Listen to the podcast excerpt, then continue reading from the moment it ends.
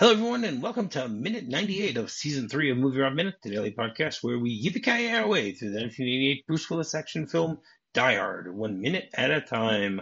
I'm Rob, and joining me on this lovely Wednesday in the middle of November is David Brooke of Blueprint Review. Welcome back, David. Hello, pleasure to be back. Yeah, yeah, yeah, yeah. It's great. Just, uh, you know, find that exit sign. That's what you got to do. So, minute 98 begins with a computer screen exploding and ends with a very angry Carl looking at Hans. So basically, yesterday we, we spent the entire day talking about uh, a very long firefight where uh, another one of the bad guys uh, gets killed. Franco is no longer with us. Franco has left the building, as they say and Hans and Carl continued shooting at John, and then they came. Hans came up with the idea of shooting all the glass because he remembers that John is completely barefoot. So this minute opens up with a computer screen exploding. You know, they, they must have had a lot of fun blowing stuff up in this movie. You know, blowing up office equipment and stuff like that. You know, with all the the sparks that we see here and the way that it all just uh, flies all over the place you know, it, the, the the prop guys probably had a lot of fun, uh, mm. you know, setting all the stuff up, and and the special effects guys had fun, you know, destroying it all. Someone someone recently told me that there's like a you can go to you know they have all the, they have these places where you can go and like pay and they give you you know like an hour just to break a whole bunch of stuff. awesome.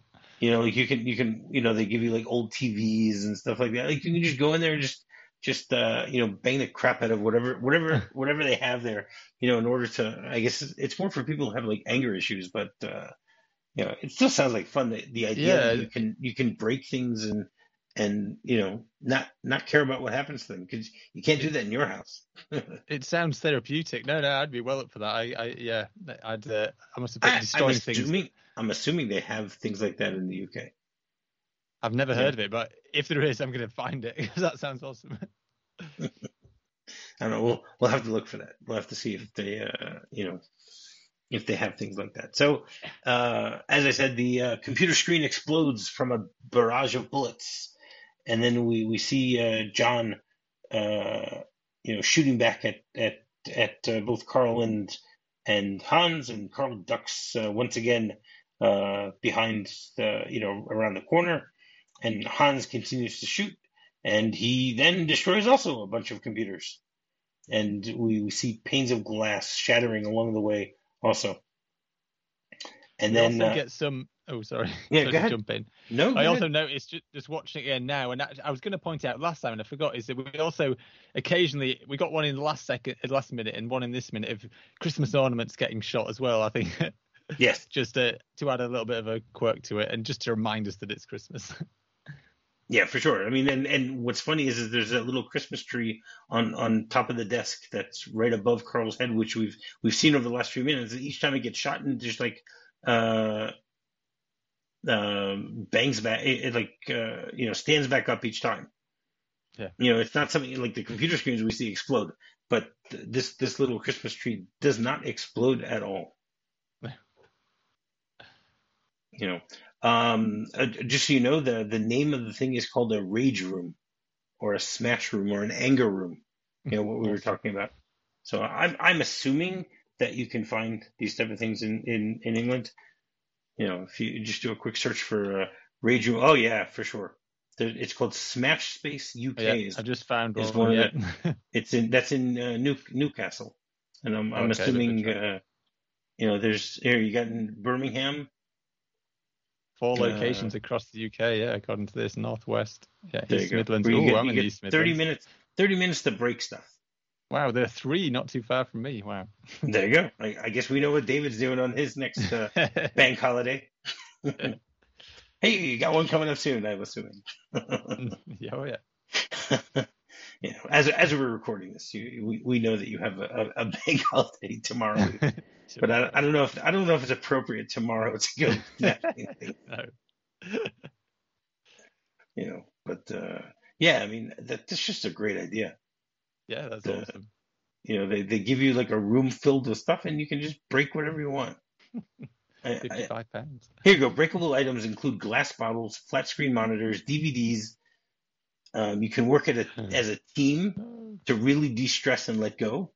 They allow up to six people to be and and and, and smash things at the same time. Um, you can also purchase special items in order to uh, add to them. You can you can buy extra large bottles.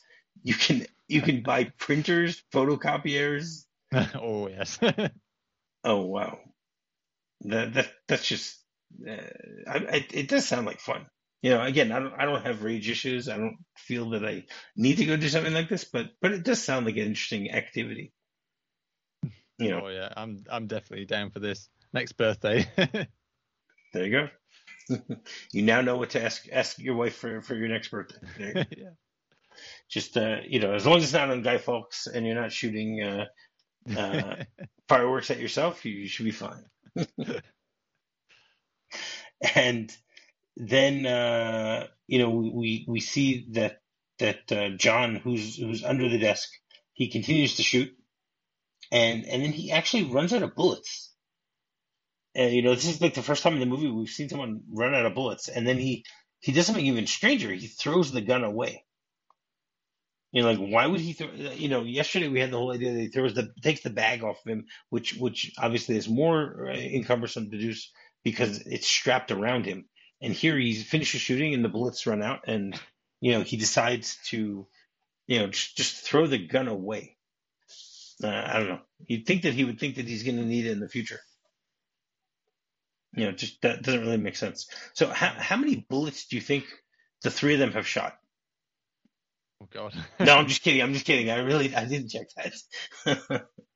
What do you I just want I wanted to see your reaction on that one. That, that's that's an impossible thing to to figure out. I mean, we Mhm. we know that with the the magic of movies, you know, every most characters have you know unlimited uh, oh, yeah. um, magazines in their guns. You know, most Commando is one of the best examples of that. It's just Yeah. ridiculous. It never reloads. It's just constantly. no, and then he throw no, he does throw throw the guns away as Yeah. he's finished with them. You know, he never reloads, but he but he's he's done with this one. He just throws it to the side, you know, and takes something else out. You know, as he's doing it. But but I mean, I always love the fact that that I mean, as someone who has used fire firearms, you know, when when I was in the military, so you know, when you have a machine gun, a machine gun has 30 bullets in a clip or something like that. And if Mhm. you're shooting on automatic like they're doing here, it'll take you like two seconds to shoot all 30 bullets and then you have to put in a new clip. And in here, the three of them are shooting at each other.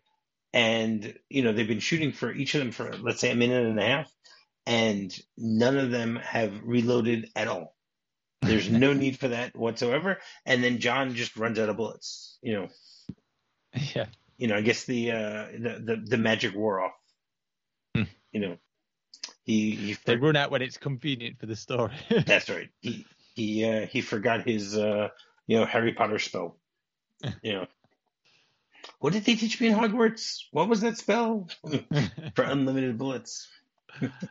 Unlimited am am ammoist. I don't know. yeah, something like that. And at this point, the Carl continues to shoot, and Hans joins him, and the two of them shoot out no less than seven more panes of glass, Hmm. which is which again, it's fun to see. Yesterday we talked about the sugar glass, so you know they they they had to to you know to to prepare all of this. You know, it it makes you when when when you're dissecting a movie this way, it makes you appreciate even more all of the the the, the little detailed work that goes into making a movie. You know, with with all the the people that I mean, we'll get to this when we talk about in the credits, but but there's just so many little things that people have to prepare just to get the shot working and stuff like that. Yeah. And you know, just watching it like this, you say to yourself, "Wow, how many panes of, of sugar glass did they have to put together and then you know find ways to to destroy to make it look like it's being shot?" You know, with all Yeah, squids or whatever it is.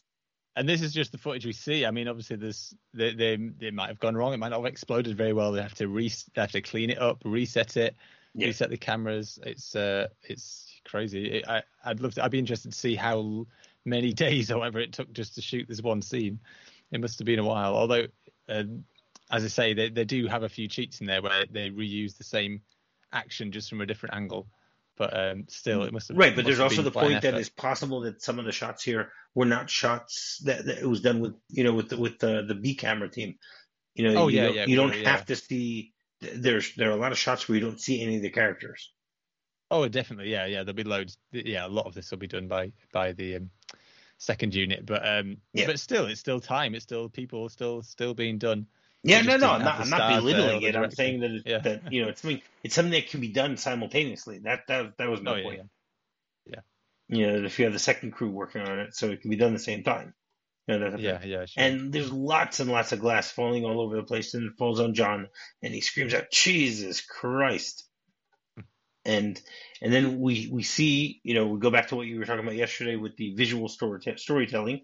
So we see that, that the the exit sign over the door, and we see John looking at it, and then his his uh, viewpoint, you know, go, looks down at the at the floor, and we see that it's filled with with lots and lots of of sugar glass, which you know he shouldn't be worried about having to run over, right? I think what's interesting about that little bit you mentioned, I was I was going to talk about that bit. Uh, on top of the kind of visual storytelling, you've got of the looking at the exit sign, looking at the glass, and uh, looking at his feet. Um, what's interesting is that for most of the kind of previous scenes, previous shots we've seen, the cameras. It's either been fairly static, or if there's movement, it's been kind of masked with movement of other characters, for like tracking someone. It's been very smooth, seamless kind of um, seamless shooting style where you don't you don't kind of see movement whereas this is very distinctly changes. It the camera like like has quite a fa quick pan a quick pan and tilt up to the up to the um exit sign quick kind of tilt down and it's really kind of it's a, quite an abrupt movement that it's not it's not quite a point of view because you can see john as well in the shot uh, but it, it, it mimics that. So it mimics the kind of head movement. Um and I think this kind of the idea of this, I guess, is to heighten heighten the intensity of the the situation and height, which heightening the fact that John needs to think fast. So the camera's having this abrupt kind of, and it's also putting you in his in, in his in his kind of mindset, even though it's not literally a shot made to look as though it's through his eyes. It's almost it feels as though you're sat there with him, the way that w- the camera is moving, like Right. a head would Mhm. move. And it's it just it, it throws you. It's a nice little moment that throws the audience in there, adds to the intensity of of kind of like what do I do next, Right. kind of thing. So it's it's a nice little nice little touch. Yeah, right, and then we get a shot, as you said, of, of, of his bare feet, and you know the gunshots continue, and then I, I love the cheat that they do here. They they then show us Carl, who takes one of those uh, hockey pucks that he used, uh, you know, in in the first in the second week when he took out, you know, one of the actually was it the third week or the second week? Uh, might have been might have it was on the cusp between the second and third week. Uh, no, sorry, it was the fourth week it happened in the fourth week where he had this like hockey puck type of uh, device that he slides across the ground and then it explodes and has you know uh, it's like a flash explosion in order to uh, you know blind anyone who's looking. And you know that comes like towards us and then we see the big flash which we have a large flash of light in front of us. And then there's like a whole bunch of sparks and the sound of glass falling which which is great. They do that amazingly in this in this particular uh, scene. You know, because everything is is calm and quiet after this little flash, and then we see a few little sparks, and then you can hear the the sound of glass falling and shattering. You know, the, the what was left, I guess you could say. The sound design, sound design's a real art. It's what something I'm always impressed by. Uh, I mean, when I edit, I do uh, uh, I do a bit of sound design. I will put effects in there to kind of, um, but mainly just important effects to kind of uh, make the scene work. But a proper sound designer will add so many layers that you won't even think about. There'll be there'll be your, your basic kind of atmos in the background, and and then in, in a scene like this, it's insane that if you ever see the kind of layout, it's just crazy. They'll have like God knows how many tracks and just Right. millions of little clips in there, and it's uh, it's it's uh, it's incredible work, and it really adds to it. yeah, as you say, it's uh, nicely done. Yeah, it's very well done here. And then then we see like a, a computer bank, and then it, it gets flipped over, and we see that uh, Carl was hiding behind it, and and then he you know he, he looks really really angry at the way that he's doing it, and then we get a a long shot that shows both Hans and Carl entering the destroyed room, the area that that John was in, and then Hans goes over to the to the bag that John had left, and then picks it up. And I love the the added touch that you have like little shards of glass that fall off to the side, you know, as he's mm. picking that up. And then he opens the bag, looks inside, sees that the detonators are there, and then he turns to Carl and he goes, "Smile, Carl. We're back in business." And mm. then we pan back to Carl, and we get a shot showing once again how really angry he is at this point. Mm. You know, on the one hand, you know, Hans is happy that they got the detonators that's what they wanted, but Carl wanted something else. He wanted mm. John dead. You know, yeah. For killing his brother Tony. Hmm. And that's kind of like uh, that kind of brings me into on my recent rewatch of Die Hard. I kind of had a uh, well, not not a revelation as such, but I kind of I kind of realized I think one of the key things that makes Die Hard so good, because I mean the set pieces are, are, are, well done, they're they're exciting, but I think one of the key things that makes Die Hard so good is the characters. Is almost everyone in the film, other than maybe some little background extras you'll get here and there, is given some kind of character, is given some kind of quirk, or is given, or is, or just has a, a really strong performance. Like absolutely everyone, even the goons. Like usually the kind of bad guys goons. They'll just run around with a gun. They'll be nobodies. They're just cannon fodder. But here, on most of them, maybe not every single one of them, most of them have kind of you get a little bit of story. So you've got the you've you've got the kind of the brothers, um, and and uh, you, so you've got Carl wanting revenge and stuff like that. And you've got little touches for um, I can't remember all the the names of the actors now, but um, uh, the um, I've forgotten his name now, but the guy later on in another scene where he, he steals the he steals the chocolate bar. Ah, no, that we already the, had. That was that was um, uh, Uli. He's, he's a, yeah, I know him and I can't think of the name. You know him personally? But, um, no, no, no, no. Oh. I just mean I mean I know the actor. Al Al Long Al Leong. Yes, that's it. That's it. So just little. There's so many little touches like this, that, and then you've got you. The FBI agents have a great uh, kind of characters. You've got um, another character will come in in the next episode. No, the on the, the Friday's episode that I'll talk about. Um, but there's just loads of great, memorable characters. Almost there's so many memorable memorable characters in the film, and I think that's really what sells it. Because um, in essence, you could just argue it's just it's other than that, you know, it's it, it's it's just an action movie, but it just it adds that extra layer of it, uh, that that makes it more enjoyable and makes it more engaging. I think, a, and a big part of it are these kind of memorable characters. Yeah, that are just given that are given more than usual in this type of film. Yeah, I, I agree. I agree completely with that. So, anything else you want to say before we get into the script? I know now. I think I'm okay. So once again, I'm gonna read the description here because it's a great description of everything that's going on because there's just action going on. As glass flies everywhere, McClane sees one option and takes it. Blasting a burst to keep their heads down, he whirls, jumps on top of a long counter and runs across the room. Their bullets follow him, six inches behind him, uh, moving moving forward. Big Cray units groan with electronic squeals and sparks as a million gigabytes goes to ram heaven. McClane reaches the end of the counter, dives, and rolls to the floor. His foot goes right down on a jagged shard. He groans, but keeps going. As he reaches the stairwell door, he's out, gone, safe. Carl looks pissed as hell. Behind him, Hans sifts through rubble, then comes over smiling. He's holding the bag of detonators. Smile, Carl. We're back in business. So again, it's it's a nice description of the whole thing. I, I in the movie they they obviously you know uh, pad it a little better. There's there's a little more going on with the whole thing. Um, I I love the way that they you know they talk about a million gigabytes and it goes to RAM heaven. You know. Yeah, I was gonna say it's it's much more descriptive than you'd get in your standard script. Usually they're more yeah just nuts and bolts. So it's uh yeah it's interesting. Exactly. You know, and the fact that they call them cray cray units You know, uh, Yeah. I'm assuming people still use Cray computers. I remember, you know, back when I was working in computers years ago, there was there was like, you know, the company that I was at, they had like two Cray computers. You know, they were like really really expensive. You know, there were these these you know high level top model uh, you know computers that you that you use for for I, I, I guess for programming. I don't know. Hmm. Could be. All right. So every Wednesday we have a segment called Hans Hump Day, which my guests will give their top five Alan Rickman performances. So what have you got for us, David? Um, I've got a few. Uh, I must admit, these ones. Well, I hope you have to talk five. as much about them because I've not seen as much. yeah, I, I weirdly, I kind of semi struggled with this. I think there's quite a few I haven't seen for a while, and he's an actor. I always think Alan Rickman. I love him. He's amazing. But actually, this might sound like sacrilege, but I don't think he's done that many great films. Die Hard's well, we might get to that later, but.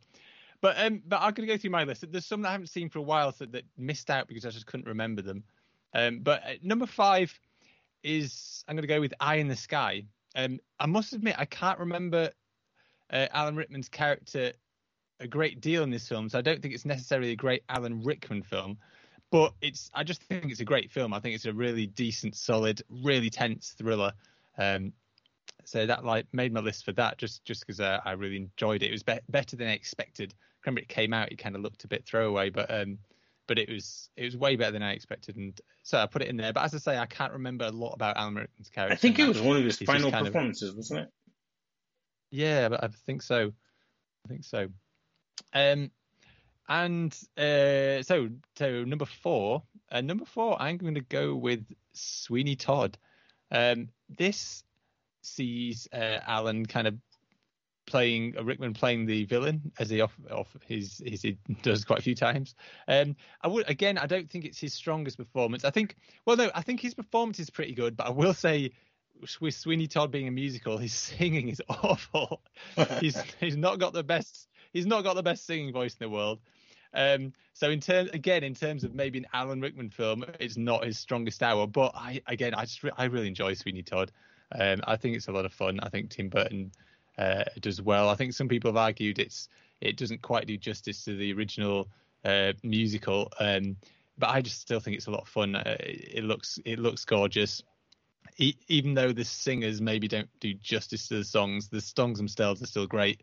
Um, and I just have a lot of fun with it. And as I say, Alan, Alan, Alan Rick- Rickman does well. He just doesn't sing very well, but he still does well as the villain. He always works well as as a villain.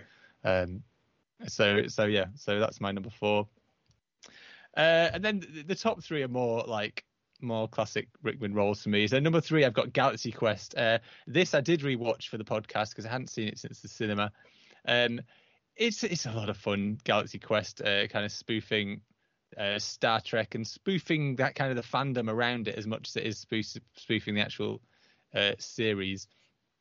And uh, in this, Alan Rickman plays kind of uh, a, a, the- a thespian who's quite unhappy about being known purely for this role in this naff uh, sci-fi series, and he- he's but um, but he still shows it to all the conventions and stuff for the cash. He needs the money, but he's he's it's soul destroying to him. He, he he hates saying his classic catchphrase. Yeah. Um, so uh, it's great to see Rickman have loads of fun in this role and see him do a comedy. He's a great comic comedy actor, comic actor, uh, and it's just a fun film. Um, watching it again recently, I can remember the the first like quarter or third or something. I was thinking, oh, it's okay. It's not as good as I remember, but I think as it goes on, as it ends, it's it does a good job of not only kind of working as a spoof, but it um it has a lot of heart to it and a lot of soul to it, and it kind of um it it, it just it just works. It works a, a treat. It's a it's a it's a great a great little movie. So that had to make the list. Okay, great. And then number two is Robin Hood, Prince of Thieves, uh, another one of Rickman's most famous uh, villain roles as the Sheriff of Nottingham, and he is so good in it. He he has so much fun in the role. He's uh, he really hams it up, uh, but in a in a good way, and uh, it's it uh, he, he's part of what makes the film so much fun. I mean, it's it could be seen as quite a daft film. There's a lot of things that don't make sense. You've got an American playing Robin Hood and not really hiding the fact, and uh, it, it's it's it's goofy, but it's goofy fun. And I think Rickman is a is kind of a big part of that. Um, so that had to be near the top. It's an old kind of childhood, uh, teenage sort of favorite anyway. Uh, and then number one, well, it's Die Hard. I mean, I, I couldn't put anything else at the top. Uh, I love Die Hard so much, and Alan Rickman is uh, phenomenal in it. So yeah, I, I, don't think I need to talk about Die Hard. I think we've probably talked about it enough on this series. But yeah, that's my number one. All right, great. So you want to once again tell people how they can get in touch with you? Yeah, check out my uh, reviews on blueprintreview.co.uk, uh, where we review cult, uh, kind of cult indie world classics, all that kind of stuff. Um, check it out. All right. Finding me is very simple. Just do a search for Movie Rob Minute. You can find me on my website, movierobminute.com. You can find me on Twitter, and you can find me on Facebook. So until tomorrow, yippee ki Oh, yippee ki